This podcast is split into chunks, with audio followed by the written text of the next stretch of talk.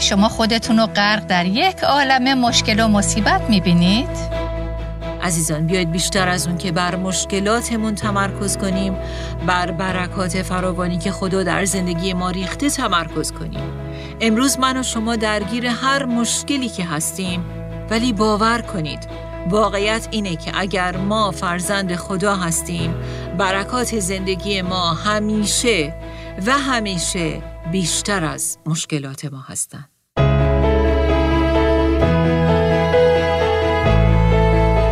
شنوندگان عزیز با برنامه دیگر از پادکست دلهایمان احیا کن با صدای سابرینا اصلان در خدمت شما دوستان عزیز هستیم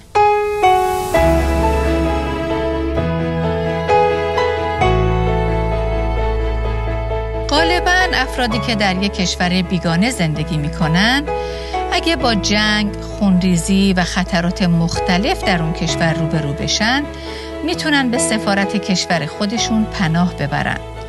در این صورت کارمندان سفارت موظفند با قدرت و اقتداری که به اونها سپرده شده از هموطنان پناهنده خودشون به تمام و کمال محافظت کنند. در برنامه امروز خواهیم دید که به ما ایمانداران هم این امتیاز داده شده که در وسط ترس ها و آشفتگی ها به حضور قدرتمند و محافظت کننده خداوند پناه ببریم. تا به حال در سری برنامه های خداوند شبان من است ما دیدیم که او در حکم شبان ما به ما قول میده که همه نیازهای ما رو رفع کنه و برابر در آیه یک دیدیم که چون خداوند شبان ماست ما محتاج به چیزی نخواهیم بود. و بعد دیدیم که او شبانیه که ما رو در مرتعهای سبز میخوابونه. به این معنی که او جان و روح ما رو با برکات عالی تغذیه می‌کنه و آن رو تر و تازه نگه میداره.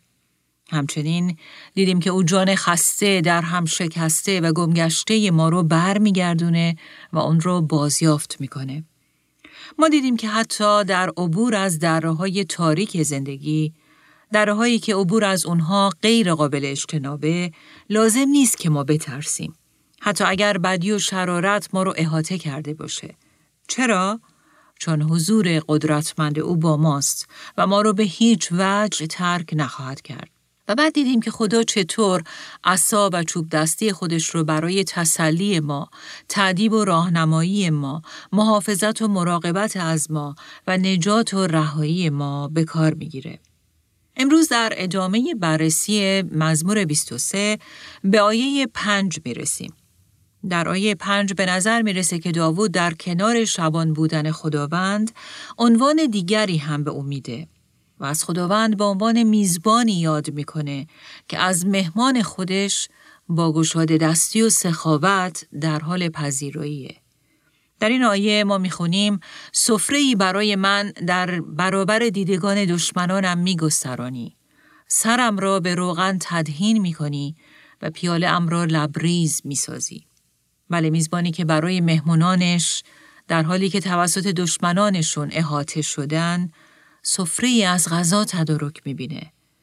نویسنده و واعظ معروف مسیحی چارلز سپرجن درباره این بخش یعنی سفره برایم میگسترانی میگه بله در حالی که دشمن پشت در است و خیلی نزدیک است اما خداوند بدون عجله و شتاب زدگی، بدون تشویش و بدون دستپاچگی و هر گونه اختلال سفره برای فرزندان خودش تدارک دیده است.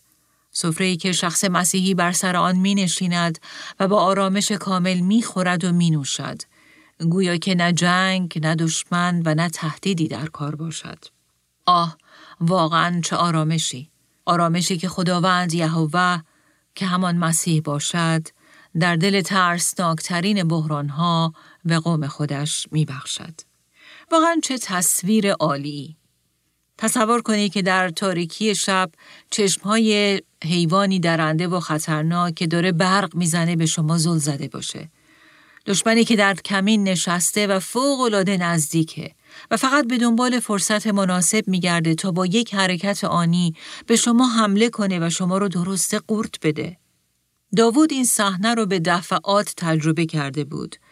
اما او درست در وسط این صحنه هولناک صحبت از شبانی می‌کنه که مثل یک میزبان فوقالعاده مهمان نواز سفره یا بهتر بگم مهمونی برای او ترتیب داده تا بخوره و بنوشه و با آرامشی که خدا براش مهیا کرده دل ترسیده و وحشت زدش با وجود حضور دشمنان در حضور خداوند آرامش کسب کنه.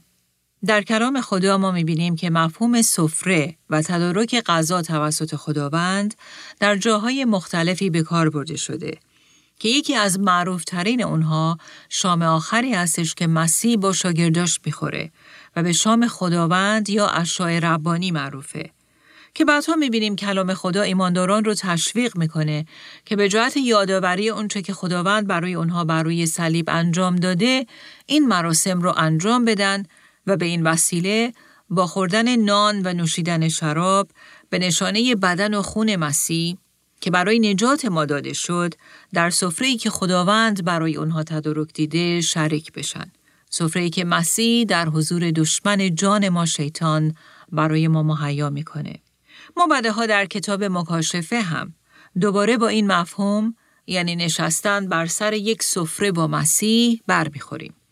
در کتاب مکاشفه فصل سوم آیه 20 می‌خونیم هان بر در ایستاده میکوبم کسی اگر صدای مرا بشنود و در را به رویم بگشاید به درون خواهم آمد و با او هم سفره خواهم شد و او با من و این دقیقا تصویری از داشتن مشارکت و رفاقت نزدیک و صمیمی با شبانمون مسیح میزبانی که با حضور خودش در زندگی ما حتی در حضور دشمنان تهدید کننده و خطرناک اطرافمون ما رو از برکات عالی خودش پر می‌کنه.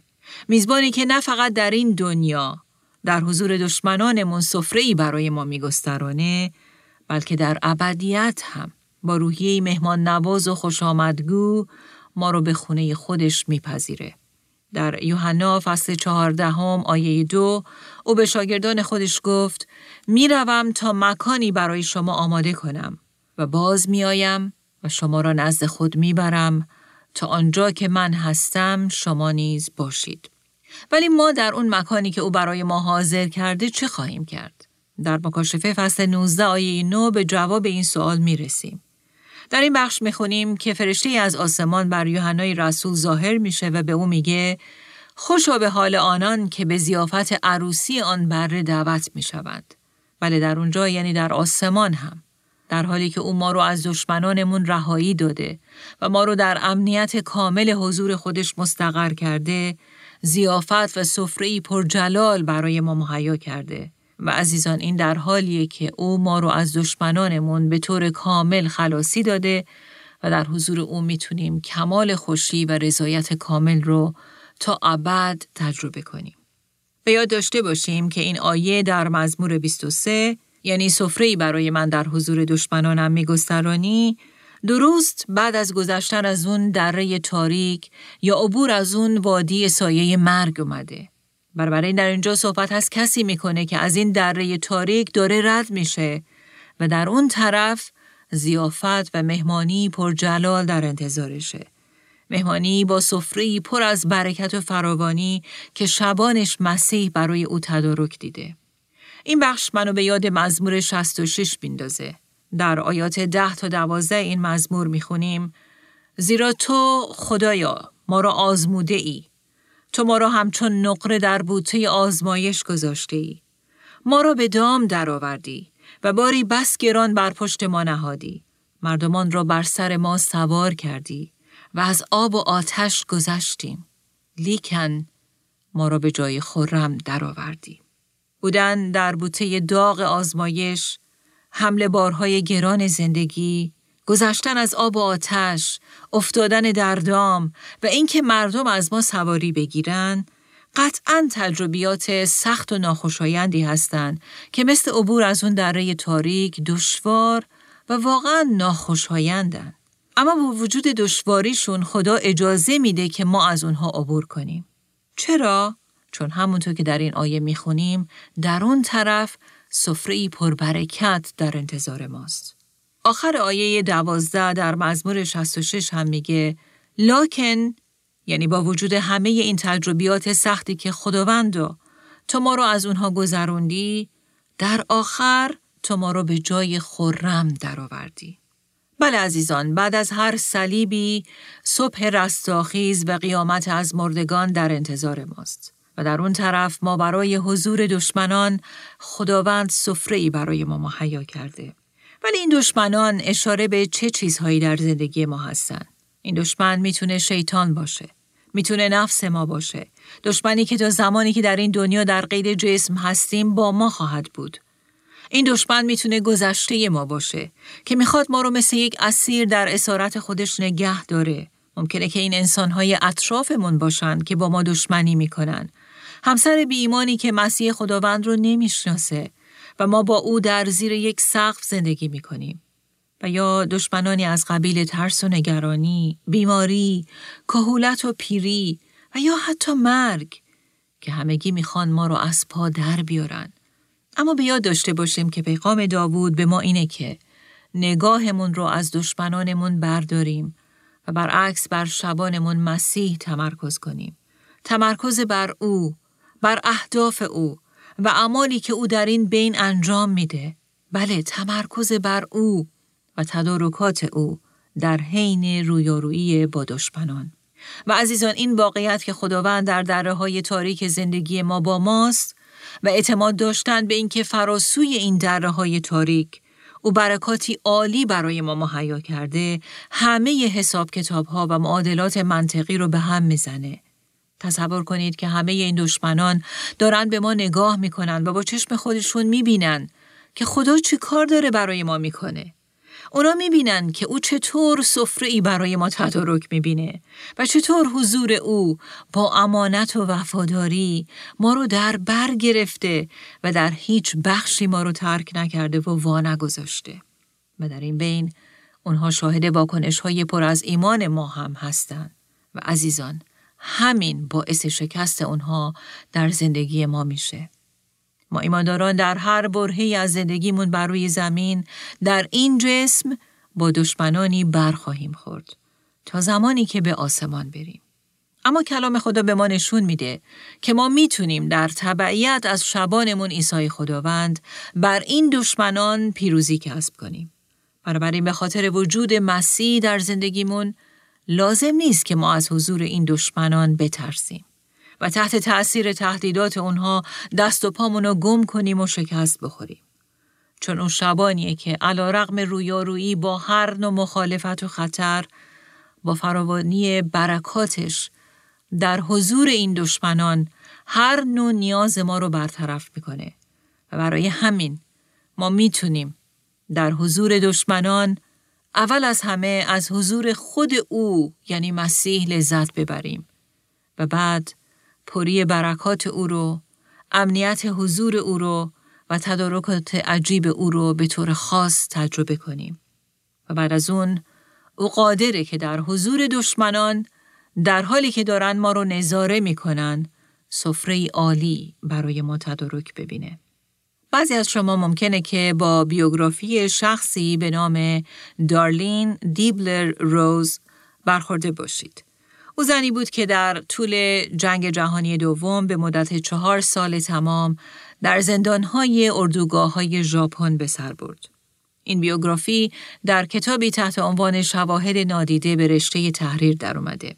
در طول این مدت او انواع و اقسام درد و رنج، شکنجه دشمنان، بیماری و هر گونه عذاب و مصیبت رو که فکر کنی تجربه کرده بود.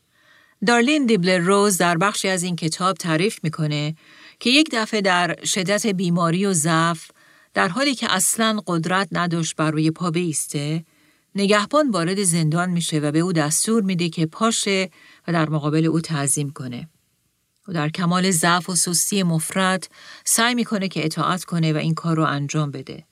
در این بین یهویی به یاد ایام خوب گذشته میافته و دلش موز می‌خواد. بله، میوه موز. او تعریف می‌کنه که خودم هم اصلا باورم نمی‌شد که در این شرایط سخت چطور دلم موز می‌خواد. به طوری که احساس می‌کردم که بوی اون شدیدن به مشامم می‌خوره و مزه اون رو در دهانم حس می‌کنم. انگار که یه نفر یه تیکه موز توی این اتاق گذاشته بود. وای، اصلا باورم نمی‌شد که چقدر دلم حوس موز کرده بود. تصمیم گرفتم که دعا کنم و به خداوند این احساسم رو بیان کنم. راستش صادقانه به او گفتم خداوندا ای کاش که به یاد گذشته فقط یک موز می‌تونستم بخورم. ولی راستش بعدا خودم رو سرزنش کردم و فکر کردم که باید به خودم بیام و با عقل و منطق به موضوع نگاه کنم و به خودم بگم که چی کار می‌کنی؟ مگه ممکنه خدا در این زندان گرم و این شرایط طاقت فرسا اینجوری به تو گوش بده؟ مگه عقل تو از دست دادی؟ راستش اگه نگهبان می‌فهمید که من دلم موز می‌خواد نه فقط یک عالم فش و تمسخر نسارم می‌کرد بلکه من رو مورد آزار و شکنجه شدید هم قرار می‌داد. دارلین ادامه میده ولی روز بعد در حالی که صادقانه این حس خودم رو در دعا با خدا در میان گذاشته بودم بعد از یک سری دیگه از اتفاقات متوجه قدم های زن نگهبان شدم که به سلول من نزدیک و نزدیکتر می شد و داشتم خودم را آماده می کردم که منو ببره و دوباره مورد ضرب و شتم قرار بده. او ادامه میده که در کمال ضعف و بیقوتی داشتم کشان کشان آماده می شدم که او یهویی در رو باز کرد و در حالی که یک چیزی رو دنبال خودش می کشید وارد سلول شد. اصلا باورم نمی شد. او با یک عالم موز وارد سلول من شده بود. و حالا به من می گفت اینا همه مال توه. آقای یاماجی همه اونها رو فرستاده. آقای یاماجی در واقع فرمانده اردوگاهی بود که قبلا دارلین در اونجا نگهداری می‌شد. فرماندهی فوقالعاده بدخو، بدتینت، بیرحم و ظالم. ولی ظاهرا وقتی دارلین در اون اردوگاه به سر می برد، او یعنی آقای یاماجی شدیداً تحت تأثیر رفتار مسیحی و واکنش های دارلین قرار گرفته بود.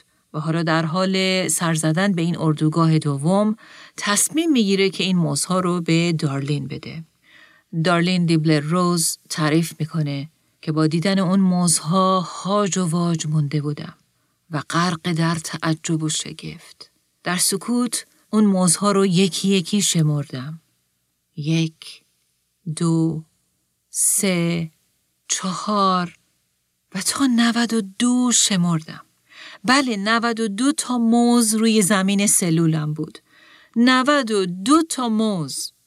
همونجا دیگه نتونستم خودم رو نگه دارم و حق حق کنان شروع به گریه کردم و به خداوند گفتم خداوندا منو ببخش در حضور تو پر از شرم و خجالت هستم من حتی ایمان نداشتم که توی این دخمه تو بتونی حتی نصف یه موز برای من فراهم کنی و حالا منم و تقریبا صد تا موز جلوی روم خداوندا هیچ چیز برای تو غیر ممکن نیست بله تو خدایی هستی که در حضور دشمنان سفره‌ای برای من میگسترانی. عزیزان من و شما تمرکزمون رو بر چی قرار دادیم؟ بر دشمنانمون یا بر میزبان مهمان نواز و پر از سخاوتمون؟ بر خدایی که بر همه دشمنان پیروزی و تفوق حاصل کرده یا بر دشمنانی که یه روزی بالاخره در حضور او سرخم خواهند کرد؟ بله مزمور 23 واقعیت دره های تاریک و ترسناک و حضور بدی، شرارت و دشمنان رو انکار نمی‌کنه. این مزمور وانمود نمی‌کنه که این شرایط دشوار و خطرناک و حتی مرگ همه علکی به حقیقت نداره. بلکه در این بین می‌خواد به من و شما یادآوری کنه که نه خدا نمی‌خواد که ما دشمنانمون رو انکار کنیم و یا اونها رو ناچیز بشماریم و یا از اونها فرار کنیم بله اون می‌خواد با وجود اونها ما زندگی پیروزمند و با تراوت رو تجربه کنیم. زندگی که ما در اون علا رقم تهدیدات واقعی دشمنان از سفره برکاتی که خداوند در وسط اون خطرات مهیا می‌کنه لذت ببریم. بله دره های تاریک و وادی های مرگ واقعیت دارن. اما اگر مسیر شبان ماست ما می‌تونیم در کمال امنیت از اونها عبور کنیم. وجود بدی و شرارت در زندگی ما انکار ناپذیره. اما به خاطر وجود مسیح در زندگیمون من و شما می‌تونیم بگیم که از بدی نخواهم ترسید. بله ما در زندگیمون قطعا با دشمنانی روبرو خواهیم شد. اما اگر مسیح شبان ماست ما می‌دونیم که میزبانی هم داریم که در حضور دشمنان از ما مهمان نوازی خواهد کرد و سفره ای برای ما تدارک خواهد دید. و داوود در همین جا یعنی در حضور دشمنان و در برابر دیدگان اونها به حقیقت مهم دیگه ای هم اشاره می‌کنه. او میگه در حضور دشمنان سر مرا به روغن تدهین کرده ای و کاسه ام لبریز شده است. آیا به روش کار خدا در اینجا توجه دارید؟ گاهی ما همه تلاش و تقلای خودمون رو بر این می‌ذاریم که از فشارها و مشکلات فرار کنیم و یا با فکر انسانی خودمون هر چه زودتر اونها رو حل و فصل کنیم. در حالی که خدا در دل اون مشکلات و مصائب برکت بزرگی برای ما ذخیره کرده. و متاسفانه بسیاری از ما اون برکات عالی رو که خداوند اون شبان نیکو و اون میزبان مهمان نواز و پر از سخاوت ما برای ما تدارک دیده تجربه نمی کنیم چون از دست این دشمنان از دست این فشارها و از دست این درد و رنجها و مصائب فرار می کنیم. راستش ما اونقدر سرمون با فرار از این دشمنان مشغوله که وقت چشم دوختن بر خداوند، امید بستن بر او و اعتماد کردن بر او را از دست میدیم. و در نهایت اونقدر بر دشمنان و فشارهایی که از اطراف ما رو احاطه کردن تمرکز کردیم که از سفره برکاتی که خدا در وسط اون شرایط سخت برای ما تدارک دیده کاملا قافل میمونیم چون که تمام وقت خودمون رو صرف تلخی به دل گرفتن، مقاومت نشون دادن و فرار کردیم. و چشمانمون رو کاملا از شبانمون و غذاهایی که او در اون شرایط دردناک برای رشد و شکوفایی ما مهیا کرده برداشتیم و فقط به فکر فرار از مشکلات هستیم. ولی بیایید عزیزان در وسط این بحران ها نگاه خودمون رو به سوی مسیح معطوف کنیم و بگیم خداوندا در این وضعیت ناخوشایند چه هدفی برای زندگی من داری؟ چطور میخوایی با دشمنانم مقابله کنی؟ چطور میخوایی در حضور اونها سفری از برکات برام تدارک ببینی؟ اگر تو در این لحظه اونها رو از زندگی من بیرون نمی کنی، اگر این مشکلات و بحرانها رو از سر من بر نمی داری، پس حتما در وسط این دشواری ها برکاتی برای من در نظر داری که می‌خوای در مقابل دیدگاه این دشمنان اون برکات رو به من ببخشی. درست مثل مسیح وقتی که در باغ جتسیمانی بود. او در حالی که می‌دونست که مرگ در انتظار اوست از خداوند خواست که اگه ممکن باشه او رو از اون جام زهرالود یعنی مرگ بر صلیب معاف کنه. اما مسیح در حین این درخواست به خدا میگه ولی تنها در صورتی که این اراده و خواست توست. یعنی اگر خواسته من که خلاصی از مرگ صلیبه برخلاف خواسته توست پس نخواهش من بلکه اراده و خواسته تو انجام بشه. بله عزیزان گاهی خواست و اراده خدا و راه و روش او برای ما اینه که در حضور دشمنان و در وسط مشکلات زیافت و مهمانی از برکات خودش برای ما برپا کنه و در اون بین سر ما رو به روغن تدهین کنه و کاسه زندگی ما رو لبریز کنه. اغلب اوقات وقتی ما درباره این دو اصطلاح یعنی تطهین شدن سر با روغن و لبریز شدن کاسه زندگی فکر می‌کنیم زندگی جلوی چشممون میاد که در اون هیچ ابر تاریکی وجود نداره و همیشه در آسمون و اون آفتاب در حال درخشیدنه. زندگی شخصی که حساب بانکیش همیشه از پول لبریزه. زنی که بهترین و رومانتیک ترین شوهر دنیا رو داره. با تربیت ترین و مطیع ترین بچه ها رو داره. و به قول کتاب مقدس در امثال فصل سی و یک که میگه فرزندانش برخواسته او را مبارک می‌خوانند و شوهرش نیز او را میستاید. همین حالا در حال حاضر فرزندان و شوهرش فوقالعاده براش احترام قائلن و نقل و نبات سرش میریزن. و یا مثلا بهترین شغل دنیا رو داره. صاحب قشنگترین خونه دنیاست. از لحاظ مالی با هیچ مشکلی دست و پنجه نرم نمی‌کنه. از لحاظ جسمی هم کاملا سالمه و هیچ مشکل و بیماری او رو تهدید نمی‌کنه. بله ما اغلب وقتی که کتاب مقدس درباره کسی صحبت می‌کنه که سرش به روغن تدهین شده و کاسش لبریزه در ذهن خودمون این چنین تصاویری ترسیم می‌کنیم. تصویر کسی که هیچ مشکل و بحرانی زندگی او رو تهدید نمی‌کنه. اما عزیزان توجه کنید که این دو آیه در چه متنی به کار برده شدن. در واقع بیاید ببینیم که این دو تصویر در چه زمینه ای قرار گرفتن. بله در وسط حضور دشمنان و در دل مشکلات ترسناک و تهدید کننده. عزیزان دقت کنید درست در اونجا یعنی در حضور دشمنانه که خدا می‌خواد سر شما رو به روغن تدهین کنه و کاسه شما رو لبریز کنه. درست مثل اونچه که در مزمور 92 هم می‌خونیم. آیات ده و یازده این مزمور هم این صحنه رو دوباره برای ما به تصویر می‌کشه.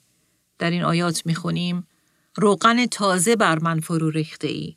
دیدگانم شکست دشمنانم را دیده است. بله عزیزان خدا در وسط رویارویی با دشمنان و مشکلات به فکر شماست و برای شما مهیا می‌کنه.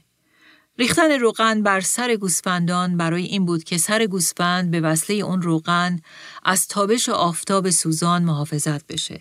در عین حال نوعی انگل خطرناک و کشنده وجود داشت که از طریق بینی گوسفند وارد مغزش می‌شد و او رو نفله می کرد. و شبان به وسیله ریختن روغن بر سر گوسفند او رو از دست انگلها و انواع حشرات و مارهای خطرناک در امان نگاه می داشت.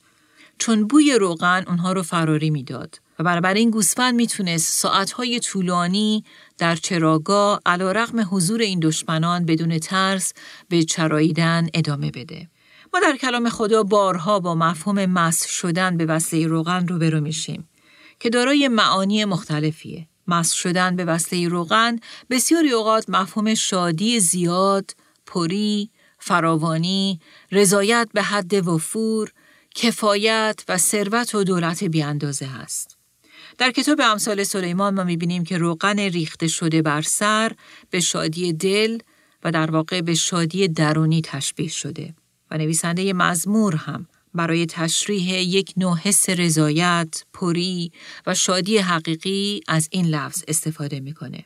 همچنین کلام خدا به این رسم هم اشاره می‌کنه که اگر کسی می‌خواست با روحیهی بسیار مهمان نواز از مهمونش پذیرایی کنه بر سر اونها روغن میریخت و به این وسیله نشون می‌داد که از وجود اون مهمونا در خونش بسیار خوشحال و خورسنده. در واقع این نوعی خوشامدگویی بسیار محبتانه و در عین حال محترمانه بود و میزبان به این وسیله به مهمونش این پیغام رو می‌داد که او در اون خونه نه تنها پذیرفته شده است بلکه صاحب خونه این رو افتخار بزرگی می‌دونه که از او پذیرایی کنه. بنابراین این چنین مهمونی که سرش با روغن تدهین می‌شد کاملا متوجه می‌شد که مورد استقبال و خوشامدگویی قرار گرفته و میزبان از وجود او خیلی خوشحاله و برای او ارزش و قدر زیادی قائله. اما در کلام خدا از روغن به عنوان سمبولی از روح القدس و عمل او در زندگی ایمانداران هم استفاده شده. بله عمل روح القدس در ایمانداران به مسیح که شامل پاک کردن اونها، پر کردن اونها از قوت الهی و تجهیز و توانمند کردن اونها برای زندگی مسیحی و همینطور خدمت مسیحیه.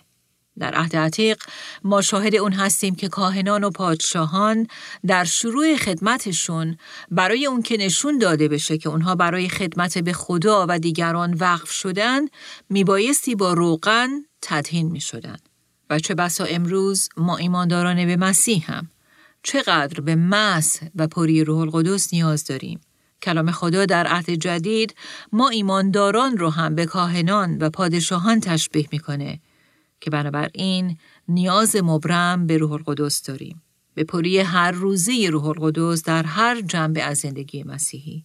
در هر قدمی که برمیداریم با هر چالشی که با اون رو برو میشیم و در هر مسئولیتی که به ما محول شده تا اون رو انجام بدیم بله در همه اینها ما به پری روح القدس نیاز داریم از طرف دیگه روح القدس در کتاب اشعیا روغن شادمانی هم خونده شده در واقع تنها اوست که سرمنشه هر نوع شادی و سرور درونی و حقیقیه.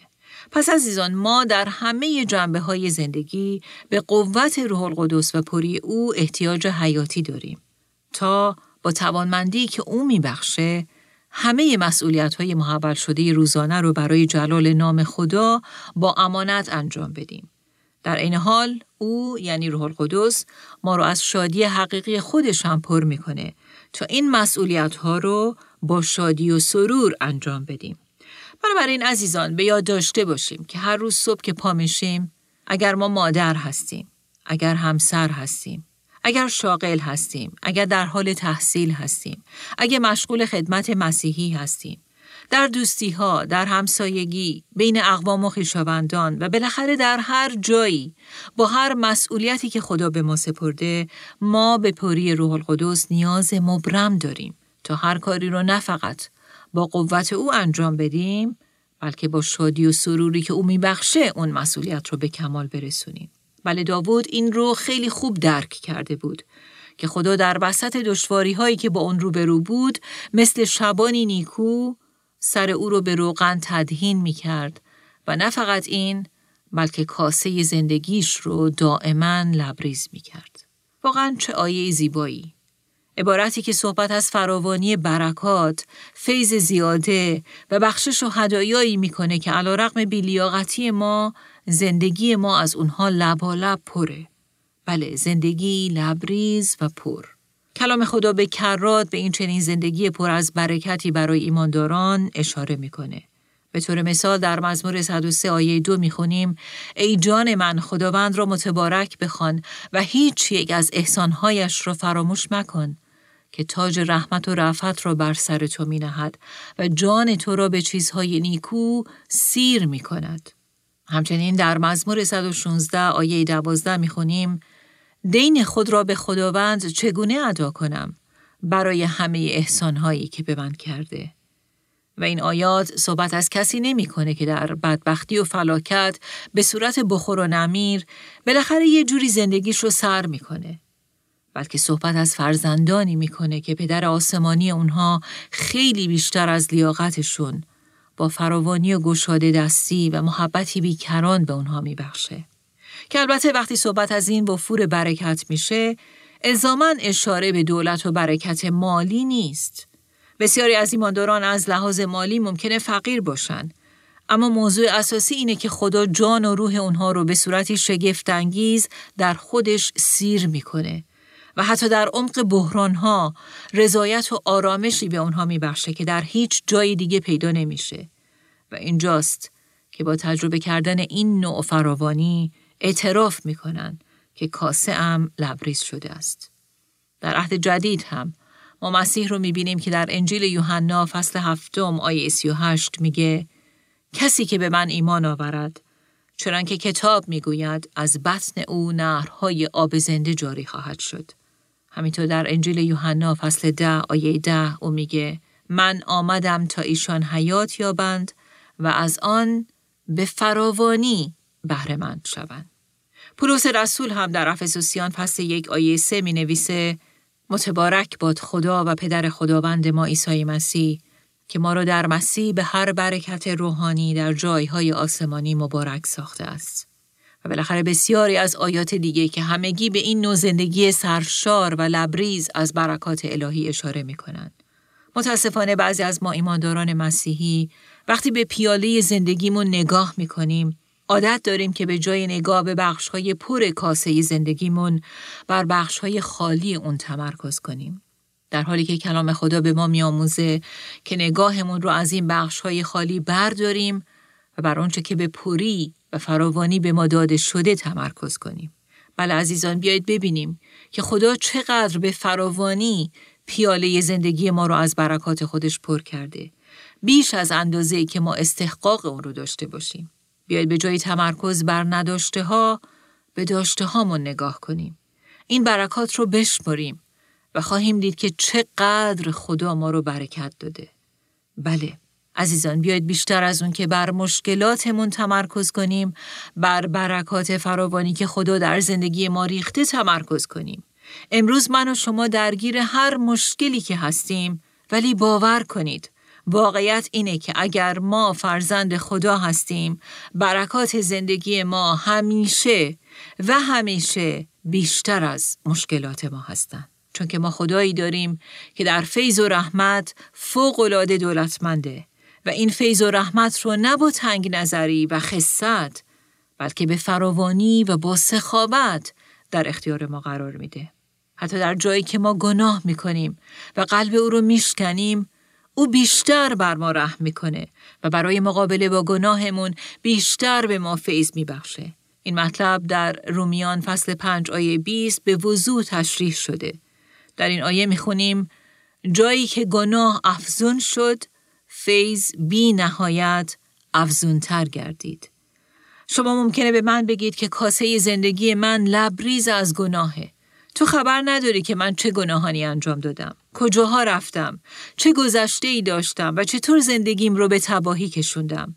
ولی عزیزان خدا می‌دونه. خدا از همه اونها خبر داره.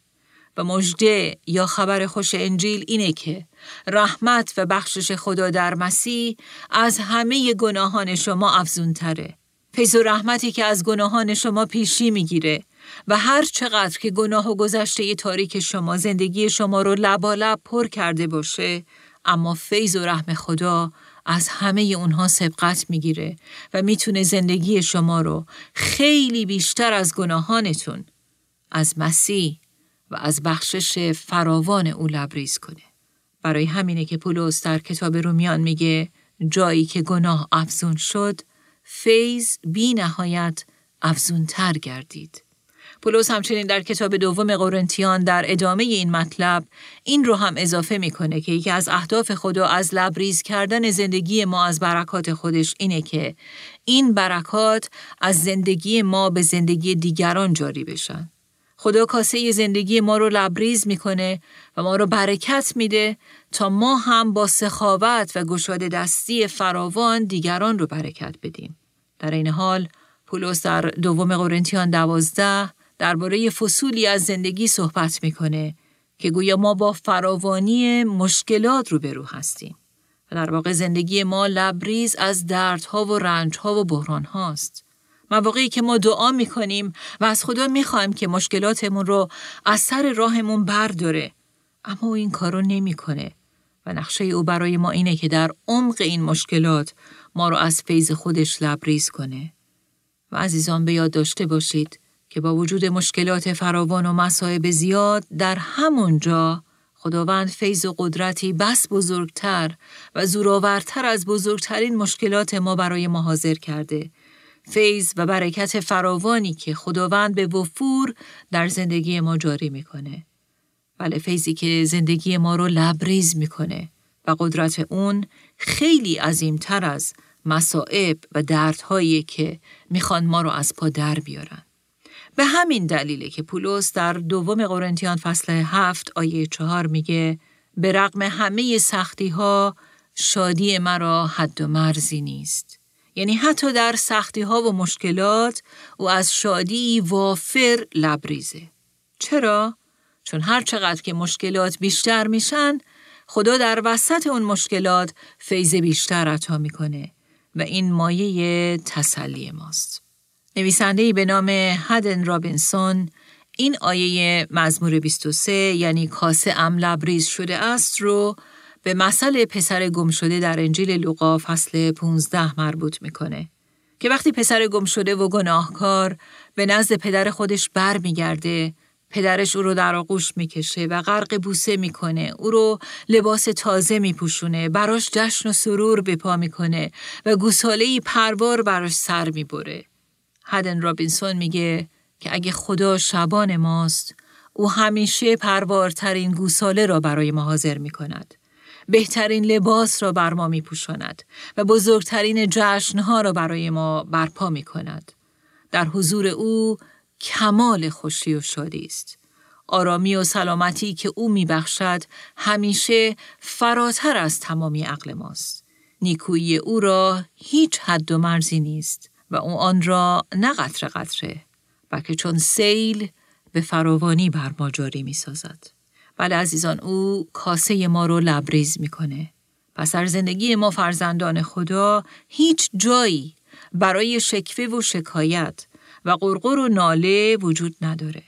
برعکس این خصلت خدا باید ما رو از شکرگزاری و برکت دادن دیگران با روحیه‌ای پر از سخاوت و گشاده دستی پر کنه. بله خداوند شکر که تو شبان ما هستی شکر که در حضور دشمنانی که در کمین ما نشستند و می‌خوان ما رو به نابودی بکشند تو سفره از برکات عالی خودت برای ما حاضر می‌کنی شکر که تو سر ما رو به روغن روح القدس خودت اون روغن شادمانی و سرور حقیقی تدهین می‌کنی و کاسه زندگی ما رو از خودت و از برکات فراوان و بیحد و مرزی که ما سزاوار اونها نیستیم پر می‌کنی بله شکر خداوند. شکر.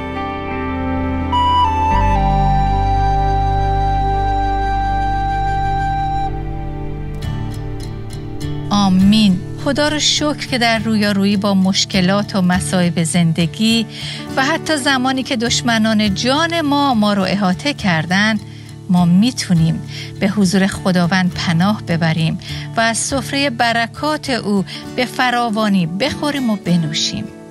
بله خدایی که در وسط قحطی ها و تهدیدات دشمن کاسه زندگی ما رو لبالب پر می‌کنه و از فیض بی حد خودش لبریز می‌کنه. از شما دعوت می‌کنیم که در آخرین برنامه از سری برنامه های خداوند شبان من است. با ما دوباره همراه بشید تا بیشتر درباره این شبان نیکوی عزیز بشنویم. آنچه در این برنامه ها به سمع شما شنوندگان گرامی می‌رسد تعالیم نانسی دیماس بولگموت با صدای فارسی سابرینا اصلان است. ترجمه و تهیه این برنامه ها حاصل همکاری دو مؤسسه دلهایمان احیا کن و راستی می باشد. برای شنیدن یا بارگزاری سایر برنامه ها می توانید به تارنمای دلهایمان احیا کن مراجعه کنید.